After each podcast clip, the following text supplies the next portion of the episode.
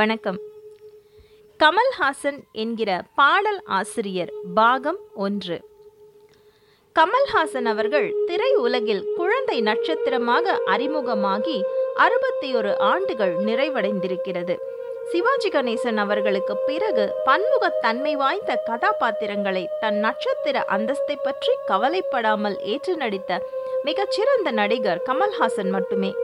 நடிப்பு திறமையோடு இல்லாமல் இயக்கம் கதாசிரியர் திரைக்கதை ஆசிரியர் சிறந்த வசனகர்த்தா டெக்னிக்கல் விஷயங்களில் முன்னோடி பாடகர் என அவர் தொடாத துறையே இல்லை எனலாம்.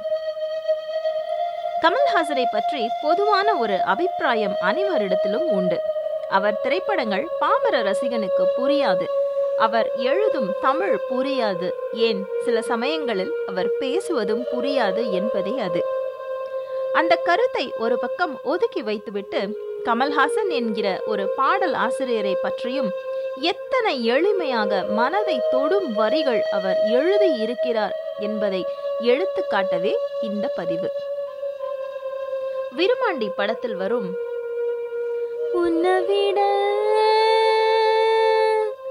இந்த உலகத்தில் ஒசந்தது ஒண்ணுமில்ல.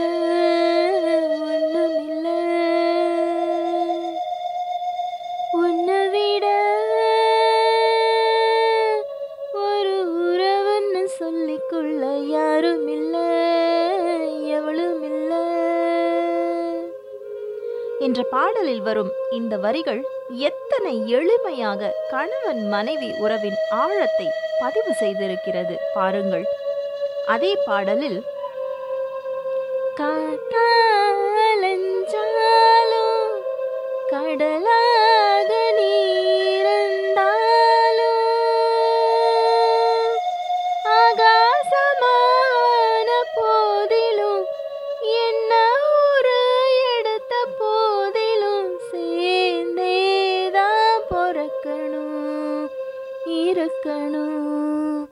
கலக்கணும்.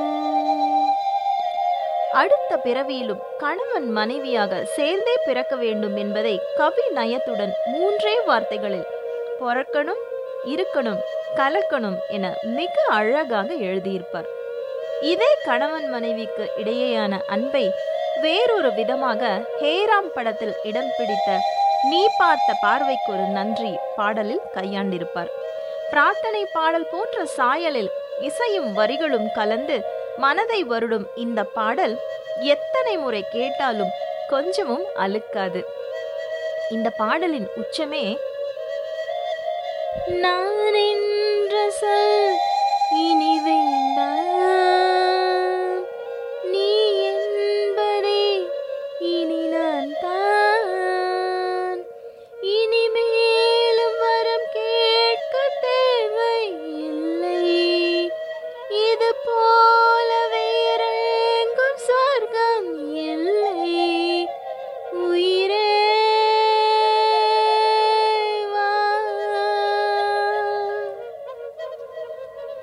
இந்த வரிகளுக்கான விளக்க விளக்கத்தை எழுத முடியாததே இதன் எளிமைக்கான சான்று.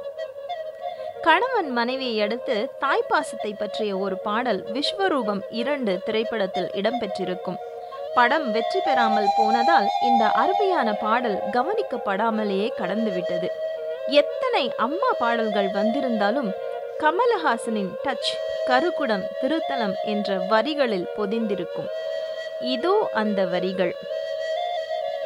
நானாகிய நதி மூலமே தாயாகிய ஆதாரமே என்னை தாங்கிய கருக்குடம் இணையே இல்லா திருத்தலம்.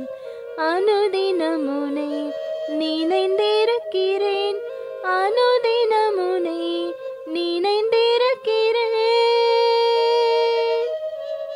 தாயை நினைக்காத தினமே இல்லை என்பதை அந்த கடைசி வரிகள் பிரதிபலிக்கும்.